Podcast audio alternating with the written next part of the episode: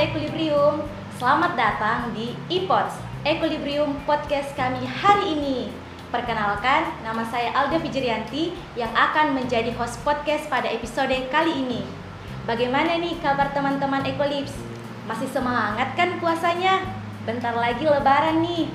Apapun itu, semoga para pendengar setia Epods senantiasa sehat ya, amin. Kali ini topik yang akan kita bahas sangat menarik dan bermanfaat loh, yaitu organisasi sebagai wadah pengembangan diri. Setiap orang pasti pernah mendengar organisasi, baik itu organisasi formal maupun organisasi non-formal. Nah, ada berbagai jenis organisasi yang dapat diikuti oleh mahasiswa, baik itu organisasi kampus, sosial, olahraga, hobi, serta organisasi profesional yang sesuai dengan pekerjaan. Namun, apakah dengan bergabung dengan organisasi benar-benar membantu kita dalam pengembangan diri? Bagaimana cara memilih organisasi yang tepat dan mendapatkan manfaat yang kita inginkan? Saya yakin banyak di antara kita yang ingin meningkatkan keterampilan, jaringan, dan karir kita melalui organisasi. Untuk itu, di episode podcast, di podcast kali ini, kita akan membahas tentang organisasi sebagai wadah pengembangan diri.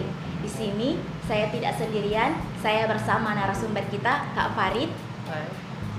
Beliau merupakan mahasiswa aktif Universitas Negeri Makassar yang memiliki track record yang sangat baik di organisasi, baik itu organisasi dalam kampus maupun organisasi di luar kampus. Oleh karena itu, ayo simak pembahasan kita mengenai organisasi sebagai wadah pengembangan diri. Mari dengarkan. Alhamdulillah, untuk kabarnya hari ini baik sekali. Alhamdulillah, alhamdulillah ya Kak. Untuk awal nih kita mau kenalan dulu sama Kak Farid. Boleh, boleh, boleh. Uh, Dan apa kesibukan Kak Farid saat ini? Oke, okay. uh, kalau untuk berbicara masalah kesibukan, kesibukan saya saat ini uh, mungkin uh, tentunya sebagai mahasiswa ya. Cuman karena sekarang saya lagi mengikuti salah satu program dari M B K M, yaitu Kampus Mengajar. Jadi saya uh, melaksanakan tugas saya di Kampus Mengajar di S D Impres Semu Jawa satu, sekaligus menjadi mahasiswa juga kuliah. Dan selain itu saya juga disibukkan dengan beberapa organisasi. Uh, jadi kepanitiaan, uh, di mana sekarang ini jadi ketua panitia salah satu program nasional namanya Inspiring Leader Camp yang uh, didukung langsung oleh pihak Kempora. Jadi persiapan kami untuk saat ini udah tiga bulan. Mungkin untuk saat ini kesibukan saya hanya itu dulu. Namun mungkin saya juga akan uh, kedepannya akan mungkin ada beberapa kegiatan lagi. Boleh dong Kak, di-spill organisasi apa yang sudah diikuti oleh Kakak? Oke, kalau berbicara masalah organisasi, uh, saya sendiri di sini mengikut, uh, ada dua organisasi ya, seperti dikatakan tadi, ada organisasi dalam kampus, ada di luar kampus. Cuman kalau mau dikatakan jujur, saya lebih aktifnya itu organisasi di luar kampus ya. Kalau di dalam kampus sendiri, uh, organisasi yang saya masuki itu, yang pertama itu uh, uh, PUSDAM, B E M F B S U N M, di mana uh, saya udah demisioner kemarin, alhamdulillah menjadi sekretaris umum. Terus uh, sekarang juga menjadi salah satu anggota dari HIMAPRODI P B S I uh, di F B S U N M. Dan kalau organisasi di luar mungkin udah banyak yang saya ikuti gitu. Cuman untuk saat ini yang dia, uh, yang saya aktif itu uh, Duta Inspirasi Indonesia. Uh, dan kalau yang sebelum-sebelumnya itu ada seperti T K N, Uh, Tabur Kencara Nusantara, dan ada juga uh, perkumpulan Mutawif Lari Indonesia, mungkin seperti itu. Wah, luar biasa sekali uh, organisasi yang sudah diikuti oleh narasumber kita ini. Tanpa berlama-lama lagi, kita akan yeah. masuk di sesi tanya jawab nih Kak. Boleh banget. Oke, kita masuk di sesi tanya yang ringan-ringan dulu nih ah, Kak. Boleh, boleh, boleh. Pertanyaannya itu, menurut Kakak, ah. apa sih itu organisasi dan mengapa organisasi ini penting untuk pengembangan diri? Oke. Okay.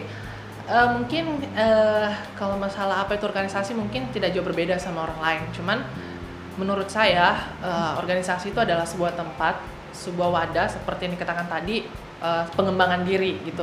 Dimana dari organisasi inilah uh, mungkin salah satu pem- yang kita pelajari itu adalah tentang kepemimpinan dan tentang kerjasama, dan mungkin uh, kita mengenal sebuah tim.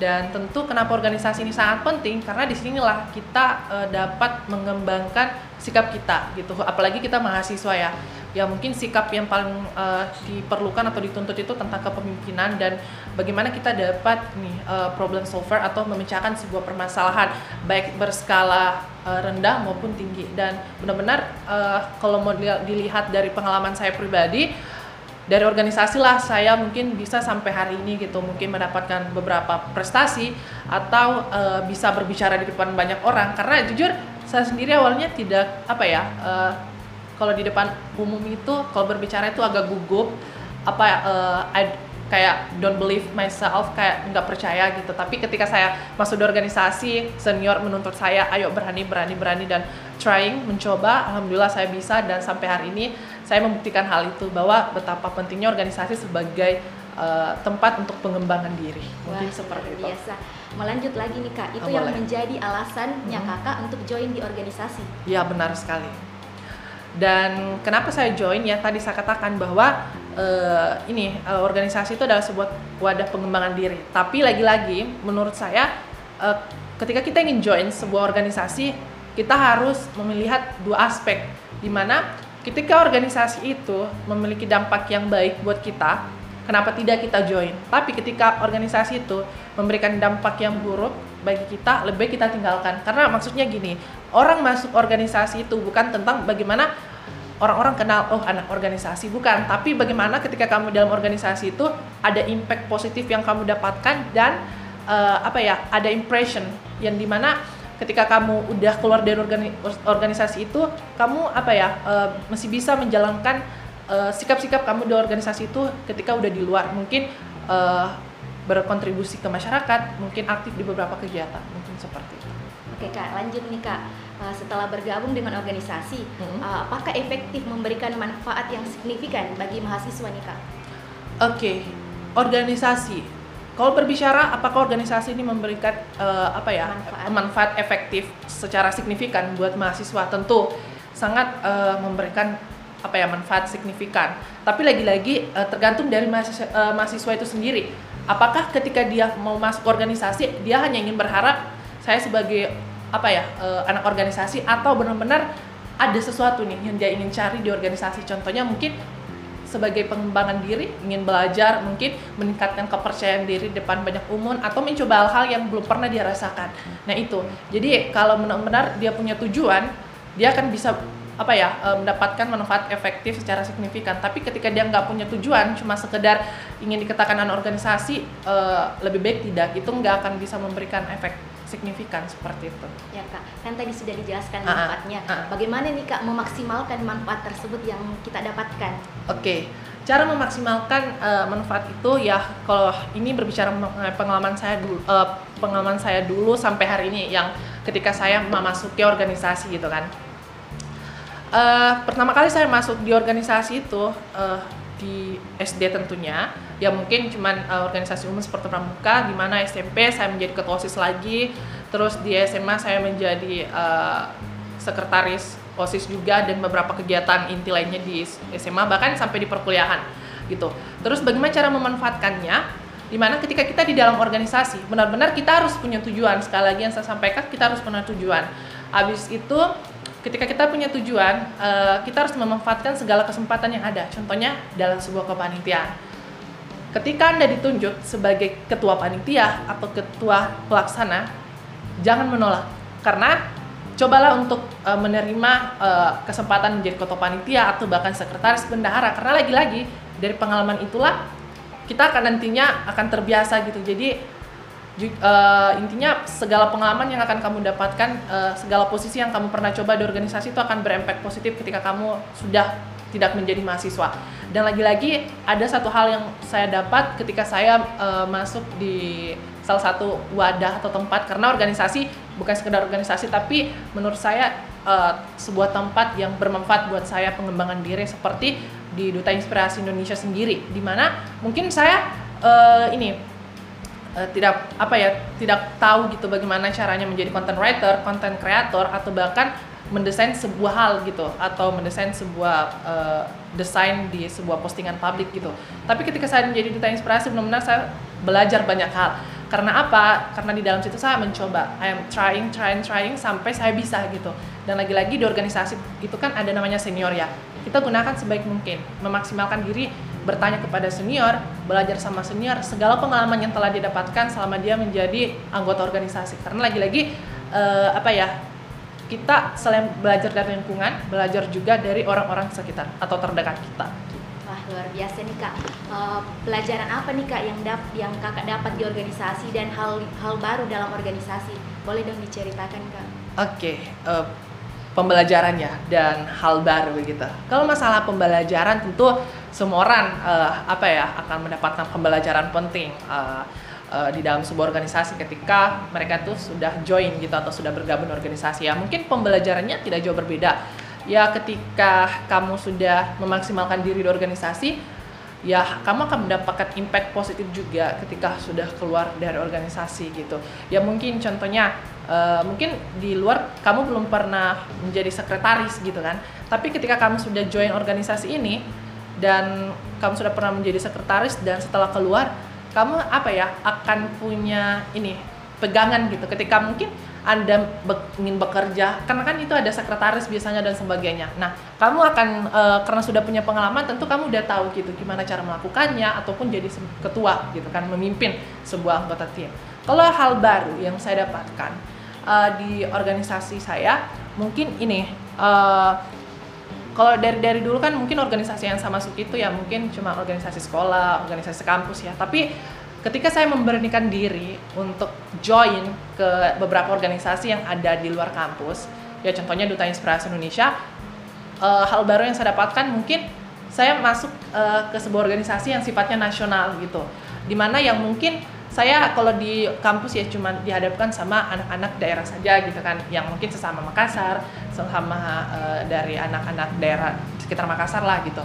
Tapi ketika saya nasional, ya seluruh Indonesia gitu, dan jujur banyak banget yang saya dapatkan. Mungkin saya punya ya kalau orang katakan kayak bestie gitu kan, uh, punya bestie dari seluruh wilayah Indonesia gitu ya. Mungkin kita nggak pernah ketemu ya, mungkin secara online aja atau mungkin satu dua kali ketemu, tapi benar-benar impressionnya tuh dapat gitu. Jadi hal barunya itu ketika kamu join organisasi, bukan hanya teman sekitarmu saja yang kamu kenal, tapi anak-anak seluruh Indonesia yang dimana mereka tuh punya prestasi, punya uh, apa ya keahlian masing-masing gitu yang bisa kamu pelajari, kamu bisa apa ya saling sharing gitu. Circle yang bermanfaat. Ya betul, ya, benar-benar circle bermanfaat. Bagaimana Kak melanjut dari yang uh-huh. kita bicarakan, mm-hmm. mengembangkan keterampilan mm-hmm. yang sudah dimiliki. Mm. Ah, kalau masalah mengembangkan keterampilan, mungkin juga uh, apa ya tadi saya sempat singgung ya masalah mengembangkan keterampilan. Keterampilan itu uh, ada banyak ya. Keterampilan itu bukan tentang kamu melakukannya dengan tangan, tapi keterampilan itu juga bisa jadi cara kita berbicara, cara kita uh, apa ya anggota tubuh kita bergerak gitu. Keterampilan itu banyak. Ya mungkin seperti keterampilan ber- berbicara gitu. Nah itu cara mengembangkan keterampilan berbicara. Ya kamu harus mencoba ketika kamu sudah di dalam sebuah organisasi. Mencobalah untuk berbicara, belajar di depan banyak orang, mungkin uh, dari senior, atau kamu juga bisa uh, apa ya, kalau mau dibilang keterampilan itu uh, kamu bertanya sama senior gitu, uh, apa kekurangan saya gitu, apa yang harus saya lakukan sebagai anggota organisasi gitu, dan di situ adalah ad, langsung timbul sebuah keterampilan. Ah, kamu ingin uh, ini uh, lebih aktif gitu, keterampilan kamu untuk aktif gitu, keterampilan kamu untuk bagaimana teman-teman kamu bisa berpengaruh sama kamu sendiri. Ya mungkin kalau di ini sendiri, ya kemarin kalau di kampus kan saya uh, masuk organisasi ini ya, uh, PUSDAM BEM F B S U N M. Saya jujur masih angkatan baru ya, angkatan dua puluh satu waktu itu di kelas apa ya, kelas semester dua, semester dua, semester tiga ya kalau nggak salah, langsung ditunjuk sebagai sekretaris inti gitu kan. Nah, di mana uh, keterampilan ya mungkin dari S M P S M A saya sudah menjadi sekretaris, dan ya saya mengembangkan keterampilan saya menjadi sekretaris gitu ya. Mungkin kalau khusus S M A, S M P lah, kalau untuk sekretaris itu kan mungkin ya hal-hal biasa aja, kita masih ya mencoba untuk belajar gitu. Tapi kalau di kuliahan udah udah uh, apa ya tingkatannya udah rendah gitu. Kalau untuk tingkat sekretaris dan benar-benar saya banyak belajar, dan lagi-lagi karena jurusan saya juga ya pendidikan bahasa dan sastra Indonesia, ya lagi-lagi itu sangat apa ya ada rela apa ya korelasinya lah, hubungannya gitu antara kalau mau sekretaris eh, seperti ini tanda baca dan sebagainya, kalau jadi ketua eh, ini yang harus kamu eh, sampaikan tutur kata yang baik dan sebagainya, mungkin seperti itu. Ya Kak, kan tadi sudah disebutkan bahwasanya ini Kakak punya organisasi di luar kampus yang skalanya eh, nasional. nasional. Uh-huh. Nah, bagaimana nih Kak caranya membangun jaringan yang bermanfaat di organisasi tersebut? Uh. Sebenarnya kalau ingin uh, menjalin ya hubungan yang baik di organisasi seperti yang Duta Inspirasi Indonesia, tentu pertama adalah jangan pernah putus komunikasi. Itu yang paling penting. Nah, itu yang lagi-lagi saya selalu terapkan dalam kehidupan saya gitu, dalam kegiatan saya gitu. Uh, ketika saya selalu berinteraksi sama mereka, apa ya, ada hubungan apa ya, uh, ya bukan batin sih, cuman kayak hubungan uh, kita kenal satu sama lain gitu. Ya contohnya saya e, kenal salah satu teman saya gitu kan. Namanya itu Rio. Dia itu dari Jawa Timur gitu kan, Duta Inspirasi gitu. Jujur e, saya nggak pernah kenal sama beliau, tapi karena saya ingin mencoba mengenal dia gitu dalam satu organisasi atau satu kepanitiaan waktu itu.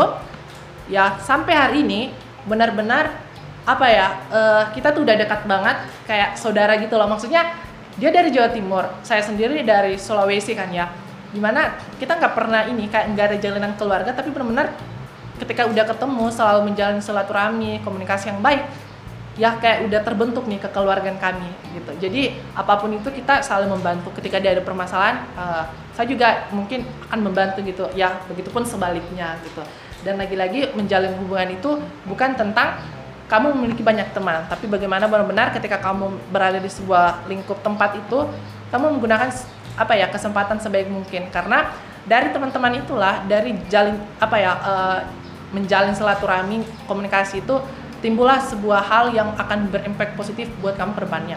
Dan lagi-lagi ketika kamu ingin punya banyak teman, kamu bisa mengikuti berbagai event lomba gitu. Sekarang itu banyak banget yang buka gitu. Kayak mungkin kalau kalau dalam dunia duta itu namanya pagayuban ya, pagayuban gitu. Banyak sekali sekarang yang open kayak apa ya, duta-duta gitu yang ya skala nasional gitu. Ada juga yang skala provinsi dan sebagainya. Ya, disitulah kalian akan mendapat jalinan uh, apa ya, relasi komunikasi yang baik antar satu sama lain. Jadi jangan batasi diri kamu hanya untuk di situ-situ saja. Jadi uh, keluarlah dari zona nyaman. Apa ya, zona nyaman. Keluar dari zona nyaman di mana kamu bisa berimpact positif, kamu bisa memperluas relasi kamu, kamu juga bisa mengembangkan uh, apa ya pengem, uh, personal branding kamu gitu. Dan lagi-lagi kebermanfaatan itu akan lebih baik ketika kamu juga bisa bermanfaat buat orang lain gitu. Ya, masya Allah sekali nih Kak, kan sudah dijelaskan tadi manfaatnya. Uh-huh. Pasti ada tantangannya nih uh, untuk Kak Farid sendiri. Uh-huh. Apa nih Kak tantangannya yang dirasakan selama ini? Ya oke. Okay. Salah satu tantangan saya gitu kan, ketik intinya ini, ketika saya uh, sudah menjadi anggota di sebuah organisasi ya, tapi ketika saya di dalam, saya benar-benar tidak mendapatkan impact yang baik buat saya, nggak ada feedback yang saya dapatkan, yang tentu mau tidak mau saya lebih baik keluar gitu.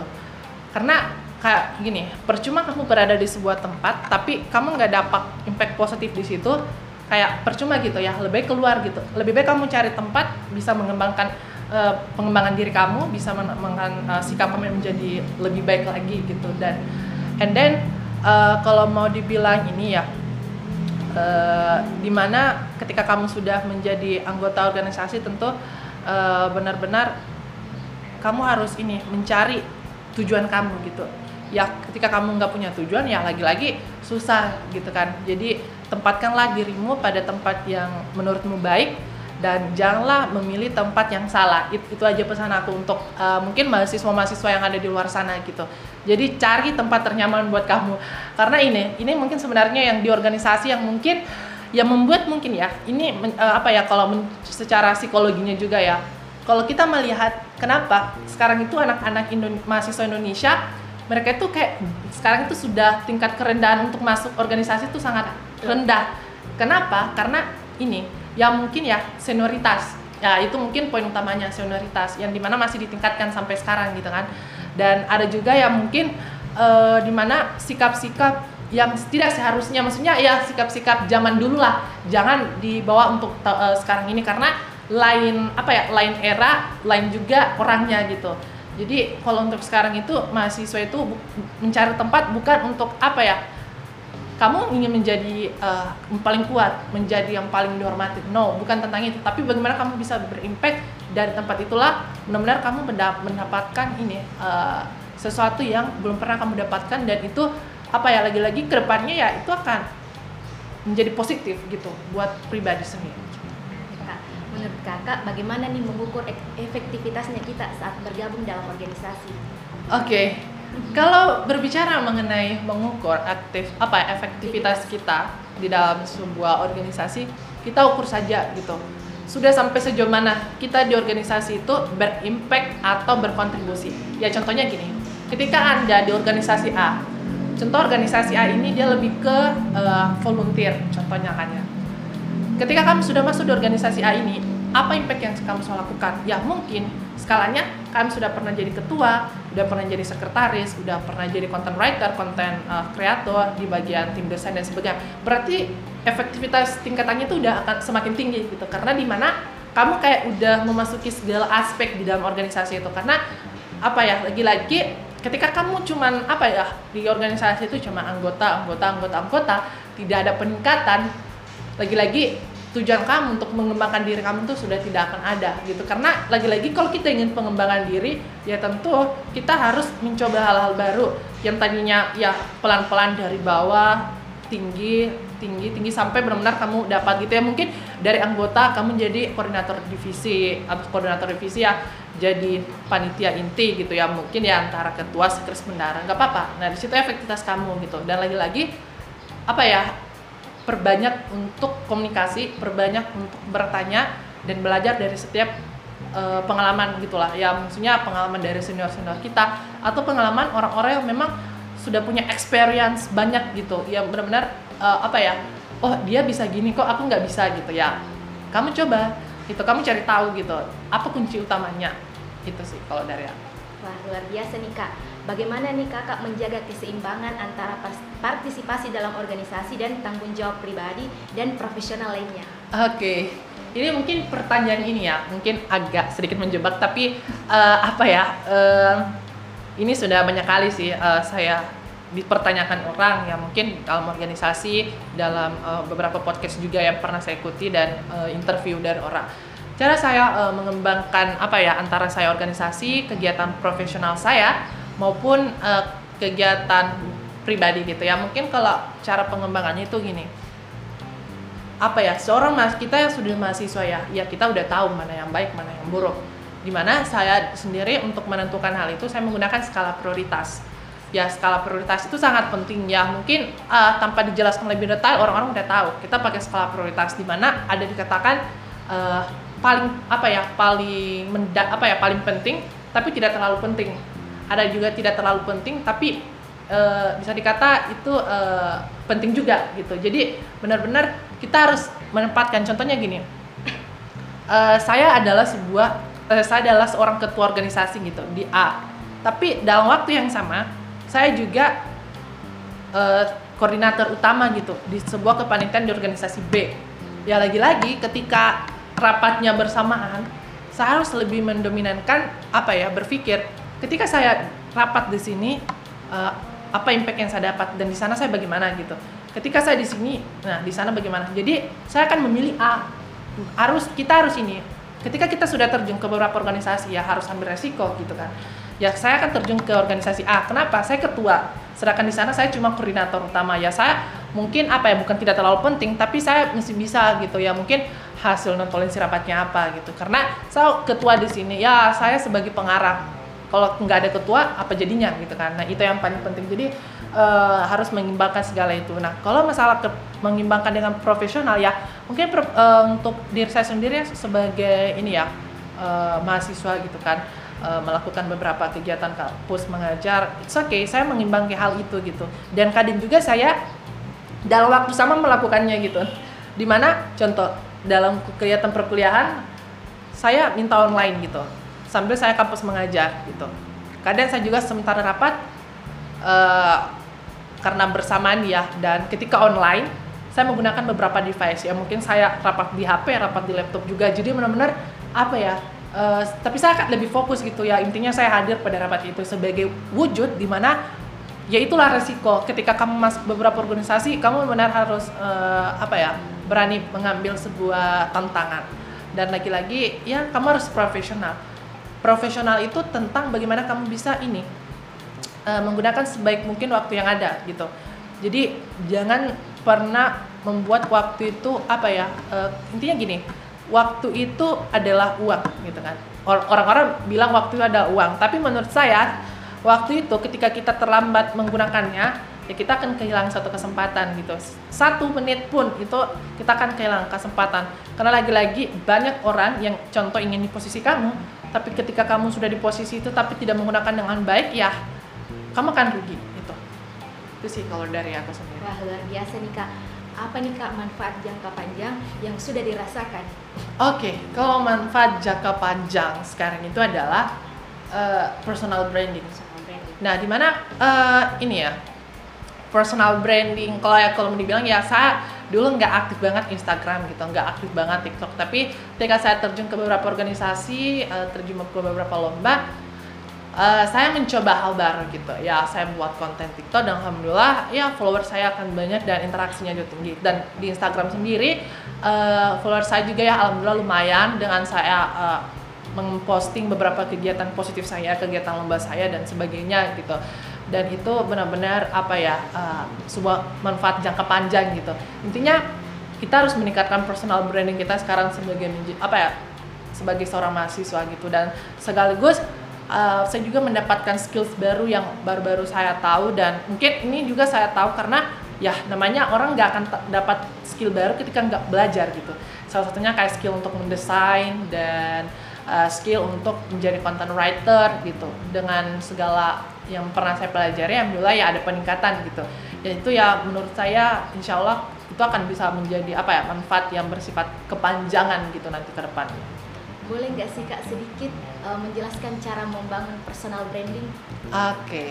Intinya gini, uh, ketika cara membangun personal branding ya, kalau dari saya pribadi uh, belajar dari lingkungan gitu, mencoba hal baru yang belum pernah kamu lakukan gitu, dan tentu jangan malu ketika kamu sudah berani melakukan hal itu, lakukan saja gitu, nggak usah dengar orang lain gitu.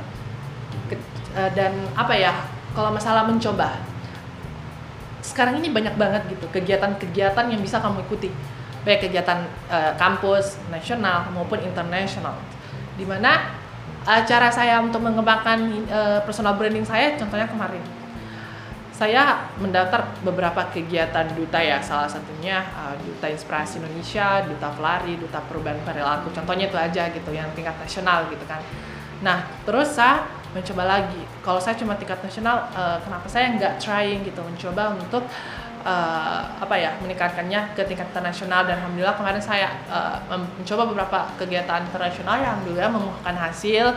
Ya ada yang dimana saya nggak bisa apa ya cuma sampai sepuluh besar, lima besar, it's okay karena kamu udah mencoba gitu ya, intinya kamu dapat hasil gitu. Ada juga alhamdulillah kemarin uh, saya pergi nih uh, ke Turki ya kemarin, uh, dimana uh, benar-benar saya mendapat impact positif gitu, dan itu benar-benar meningkatkan personal branding saya. Dan salah satu kuncinya adalah mencoba gitu, dan belajar dari pengalaman. Dan ketika kamu nggak belajar dan tidak ingin cari tahu, kamu nggak akan bisa menemukan personal branding kamu. Dan lagi-lagi ini ketika kamu uh, ya mungkin semua orang punya motivator, punya inspirasi lah dari beberapa orang gitu ya. Lagi-lagi uh, saya punya beberapa apa ya motivator gitu ya, ya kalau mau dibilang itu inspirasi saya gitu ya. Salah satunya ini Uh, Kak Daris Nagara ya, yang dimana ya mungkin dia salah satu penerima beasiswa L P D P juga ya, mungkin kemarin-kemarin itu apa ya sempat viral ya terkait karena dia bisa menjadi Presiden B E M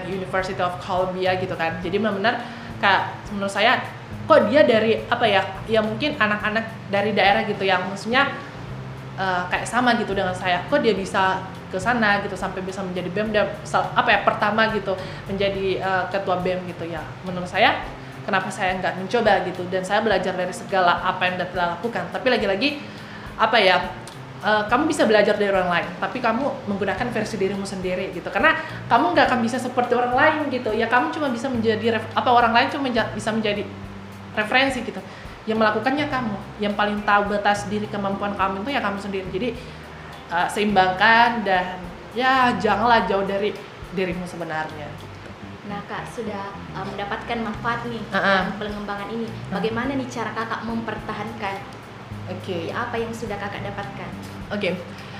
Cara saya untuk mempertahankan itu adalah jangan pernah berhenti untuk melakukan. jangan pernah berhenti untuk mencoba. Ketika kamu sudah mendapatkan hal itu, ulet, lakukan, giat-giat, coba-coba. Ya bahkan ketika kamu mungkin masih di, di tingkat satu, coba lagi ke tingkat dua, tingkat tiga. Pertahankan terus sampai benar-benar kamu menjadi, ya kalau orang bilang premium atau profesionalnya banget gitu. Masalah mencoba, jangan pernah berhenti mencoba. Karena ketika percobaan pertama kamu tidak berhasil, it's okay, coba lagi. Percobaan kedua nggak berhasil, ya it's okay. Percobaan ketiga berhasil. Nah, ketika percobaan ketiga berhasil, ya coba lagi keempat. Apakah berhasil atau tidaknya, intinya ketika kita mencoba tentu nggak akan ada tuh e, namanya e, apa ya tidak berhasil gitu. Karena intinya gini, seseorang tidak akan bisa menjadi juara, seseorang tidak akan bisa menjadi nomor satu ketika mereka tidak melewati namanya proses gagal gitu ya. Namanya kehidupan seperti roda berputar ya, kadang kamu di atas, kadang di bawah. Jadi kita nggak harus selalu menjadi menang, menang, menang. Terus kita harus ini uh, apa ya harus di bawah juga gitu. Di bawah itu ya melewati segala proses. Karena ketika kamu nggak apa ya di dunia ini apa ya nggak ada yang instan gitu loh. Harus melewati segala proses. Kadang uh, ya betul kadang kamu uh, ya mendapatkan hal tantangan yang buruk ya. Kadang juga mendapatkan tantangan yang baik sehingga benar-benar ya itulah diuji. Apalagi kita mahasiswa ya benar-benar. Inilah kita diuji gitu, bagaimana kita bisa ini, menemukan problem solver, memecahkan sebuah permasalahan secara mindset kita gitu, yang udah tahu mana benar, mana yang salah ya. Kalau dikatakan ya, kalau S M P, S M A itu ya masih tahap pembelajaran lah. Kalau mahasiswa ya udah tinggi lah, kita bagaimana bisa menjadi ya teladan gitu, menjadi contoh untuk orang-orang sekitar kita. Nah, menurut Kak Farid, hmm. kalau mempertahankan hubungan organisasi setelah berhenti menjadi anggota aktif itu seperti apa, Kak? Oke, okay. Ini juga yang selalu uh, saya terapkan gitu ya. Mungkin saya uh, bisa ambil contoh ya dulu untuk yang di S M A ya, karena soalnya kan saya masih uh, ini ya, uh, masih semester muda juga kan di U N M, jadi mungkin saya belum terlalu demisioner banget gitu di kampus. Nah, kalau di S M A sendiri kan saya anggota OSIS, anggota Metelis ya tentu uh, ketika saya sudah tidak menjadi anggota aktif di organisasi itu ya saya harus tetap aktif gitu, memberikan saran-saran, masuk-masukan kepada adik-adik junior saya gitu ya. Mungkin contohnya gini, ketika waktu saya menjadi uh, anggota organisasi aktif, banyak banget hal-hal yang keliru yang saya lakukan bersama anggota saya, banyak banget hal-hal kesalahan yang saya lakukan gitu. Tapi ketika saya Uh, sudah menjadi uh, tidak menjadi anggota aktif, sudah menjadi senior gitu ya, saya harus berikan saran ini, jangan lakukan ini, jangan mengulang kesalahan yang sama gitu. Itu artinya jadi uh, benar-benar apa ya, buatlah organisasi kamu itu berkembang dengan pengalaman yang sudah kamu uh, rasakan gitu, pengalaman yang kamu rasakan. Jadi alhamdulillah uh, koordinasi saya sendiri sama ini ya anak-anak atau adik-adik saya lah uh, bahasanya di S M A itu ya masih terjalan dengan baik. Ketika mereka minta saran, uh, saya kasih saran. Ketika mereka juga butuh menjadi seorang pembicara gitu dari pihak senior, it's okay, uh, saya pun bisa. Karena lagi-lagi ya gunanya senior, bagaimana kita bisa uh, apa ya memberikan experience baik buat uh, adik-adik kita dari pengalaman kita yang sudah pernah menjadi anggota organisasi aktif. Intinya jangan pernah berhenti gitu, karena uh, namanya aja turun temurun. Ketika senior nggak bertindak, ya pasti organisasi itu nggak akan bisa berjalan. Karena apa yang akan diketahui oleh adik-adik baru kita di organisasi itu kalau nggak belajar dari senior gitu. Jangan sampai mereka salah arah, jangan sampai yang hal-hal kita lakukan secara turun-temurun itu mereka udah nggak lakukan gitu. Nah itu yang sampai jadi benar harus perhatikan segala aspek uh, apa ya plus minusnya lah gitu. Oke Kak, pertanyaan terakhir nih, ah. apa saja tips dan saran yang dapat diberikan bagi para pendengar uh-huh. untuk mencapai manfaat dari bergabung di dalam organisasi dalam pengembangan diri mereka? Oke, okay. uh, untuk uh, apa ya tips ya agar mereka uh, mungkin ingin join juga ya organisasi. Nah intinya gini, banyak anak-anak Indonesia sekarang ini tidak ingin join organisasi karena apa ya uh, mereka nggak punya tujuan gitu untuk organisasi. Mungkin Uh, apa ya uh, kuliah pulang atau kuliah nongkrong atau sekedar kuliah aja gitu. Nah itu ya menurut saya itu ya keputusan orang masing-masing, orang-orang berbe- apa ya punya keputusan masing-masing. Uh, ini negara hukum gitu kan. Cuma lagi-lagi ini cuma sebagai pesan uh, saran yang ingin saya berikan buat mahasiswa ini, khususnya mahasiswa Indonesia. Jangan uh, apa ya uh, kamu nggak menggunakan kesempatan yang ada gitu. Kamu sekarang mahasiswa gitu. banyak banget hal-hal baru yang bisa kamu lakukan gitu ya, khususnya organisasi gitu. Ja, apa ya, organisasi itu adalah wadah pengembangan diri gitu. Ya mungkin belajar dari pengalaman saya gitu. Saya tidak akan bisa seperti hari ini kalau saya tidak masuk organisasi gitu. Saya nggak akan bisa menjadi mahasiswa berprestasi kalau saya tidak join organisasi. Karena lagi-lagi apa ya, kalau kita cuma sekedar kuliah, hanya sekedar materi yang kita dapat di dalam kelas. Tapi di luar kita mendapatkan juga materi ya, materi luar kelas. Intinya gini, ketika kita menjadi mahasiswa, kita lima puluh persen di dalam uh, kelas, lima puluh persen lagi di luar kelas. Di luar kelas itu organisasi gitu. Intinya apa ya, uh, gunakan waktu kamu sebaik mungkin gitu. Ketika kamu menggunakan waktu kamu sebaik mungkin untuk gabung organisasi, akan ada hal yang luar biasa yang kamu dapatkan. Mungkin ketika kamu sudah nggak jadi mahasiswa, ketika kamu join di organisasi, uh, mencoba banyak posisi gitu. Ya kalau udah ditunjuk lagi di dunia kerja kamu, ya udah apa ya, udah nggak menolak, saya nggak bisa, tapi kamu bilang, oke, saya bisa.